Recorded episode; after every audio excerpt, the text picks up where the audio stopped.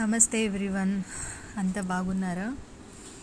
Please follow SMS mask తీయకండి చేతులు hand వాష్తో కడుక్కోండి అందరికీ దూరంగా ఉండండి. ఈరోజు మనము ఈశ్వరుడే సాక్షి అనే ఒక చిన్న తాత్పర్యం తెలుసుకుందాం. ఈశ్వరం శరణం యామి క్రోధమోహాది పీడిత అనాథం పతితం దీనం పాహిమాం పరమేశ్వర. అంటే మనం చేసే ప్రతి కర్మకి ఫలితం మనకు వస్తుంది. అదే ఈశ్వరుడు కోరుకుంటాడు. దాన్నే మనము ఈశ్వరేచ్ఛ అంటాము. ఈ ఈశ్వరేచ్ఛ అని అంటూ ఉండేది ఒక కర్మకి సంబంధించింది. అంటే ఒక కర్మకు ఒక ఫలితం నిర్దేశించిన వాడు ఈశ్వరుడు. ఈశ్వరు నిర్దేశించిన ఆ ఫలితం మనం చేసిన కర్మల వల్ల వస్తుంది. దానినే ఈశ్వరేచ్ఛ అంటున్నాం. ఎవరు ఏ కర్మ చేస్తే వారికి ఆ ఫలితం వస్తుంది. ఆయన ఎవరి ఎందు ప్రత్యేక బుద్ధి కలిగి ఉండడు. ఆయన సాక్షి. కాబట్టే ఈ కర్మలు నమోదై ఆయా కర్తవ్య పాలనానికి ఆయా ఫలితాలు పొందుతున్నాం. ఈ కర్మకి ఇది ఫలితం వస్తుంది అని నిర్దేశించేసి ఆల్రెడీ ఈశ్వరుడు అక్కడ ఉంచేశాడనమాట ఆయనకు పార్షాలిటీ లేదని మనం ఇందే చెప్పుకున్నాం కదా. ఎప్పుడూ కూడా ప్రతి మనిషి ఒక సంఘటనలో తన హద్దు ఒకటి తనకు ఉంటుంది. భక్తుడైనా సరే ఒక జ్ఞాని అయినా సరే ఒక యోగి అయినా సరే ఎవరైనా సరే తన అంతస్తును ఒక పరిధికి మాత్రమే అతిక్రమించకుండా ఉండాలి. ఇక్కడ అంతస్తు అంటే ఏంటి? డబ్బు హోదా ఐశ్వర్యం ఇవన్నీ కాదు.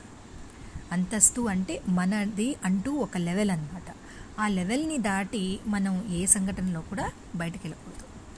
ఉద్యోగం చేస్తున్నాం. మనతో కలిసి పనిచేసే వ్యక్తిని తక్కువగా చూడడం ధర్మమా? కాదు. అవతల వ్యక్తి సేవకా వృత్తిలో ఉంటే మనం మాత్రం అలాగే ఉండాలి అని కోరుకోవడం ధర్మమా? కాదు. ఒకరు సేవ్యుడు కాదు ఒకరు సేవకుడు కాదు. అంటే ఎవరి దానిలో వాళ్ళు హద్దు మీరకుండా వారి వారి కర్తవ్యం చేస్తూ ఉన్నంతసేపు ఈశ్వరుడు మనని చక్కగా చూస్తాడనమాట ఏ అంతస్తులో ఏ ఉద్యోగంలో ఏ విధి నిర్వహణలో ఉన్నా మన పరిధి దాటకూడదు.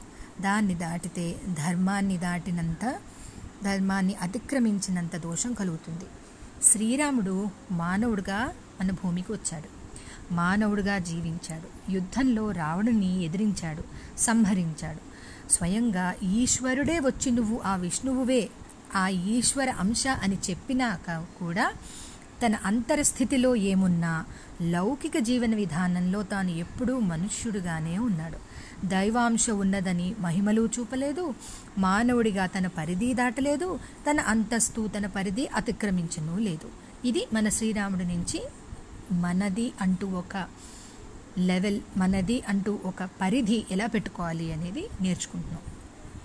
అలానే శ్రీకృష్ణుడు కురుక్షేత్ర యుద్ధంలో భీష్ముడిని తన పరిధి ఏమిటో తెలియవచ్చేలా చేశాడు. భీష్ముడు దైవీ శక్తులు కలవాడు దైవాంశ సంభూతుడు వసువులలో ఒకడు.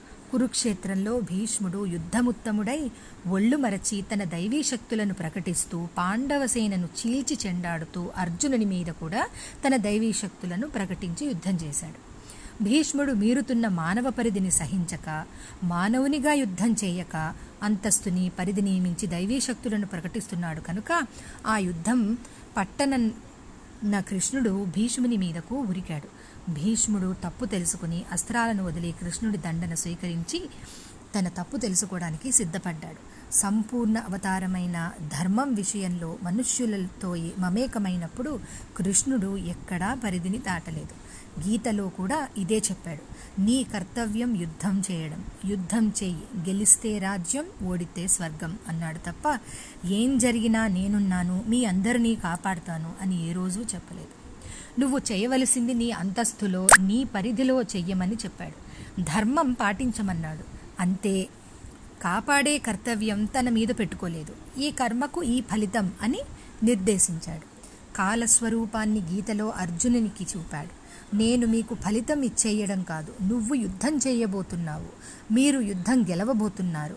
వారు చనిపోబోతున్నారు. మీరు రాజ్యం చేస్తారు అని చూపించాడు తప్ప నేను మీకు ఇచ్చేస్తున్నాను అని ఏ రోజు చెప్పలేదు. ఇలా అయితే కురుక్షేత్ర యుద్ధం లేకుండానే ఇచ్చేయవచ్చు కానీ కృష్ణుడు అలా చేయలేదు. అంటే మనం చేసే ప్రతి కర్మకి ఫలితం మనకు అంతకు క్రితమే ఈశ్వరుడు తయారు చేసి పెట్టాడు. అందుకని మనం చేసే ప్రతి కర్మ మంచిదై ఉండి దాని ఫలితం కూడా మంచిగా మనకి రావాలంటే ధర్మాన్ని పాపాన్ని వీటన్నిటినీ గ్రహించుకుని మనము మెలగాలని ఈ యొక్క సందేశం.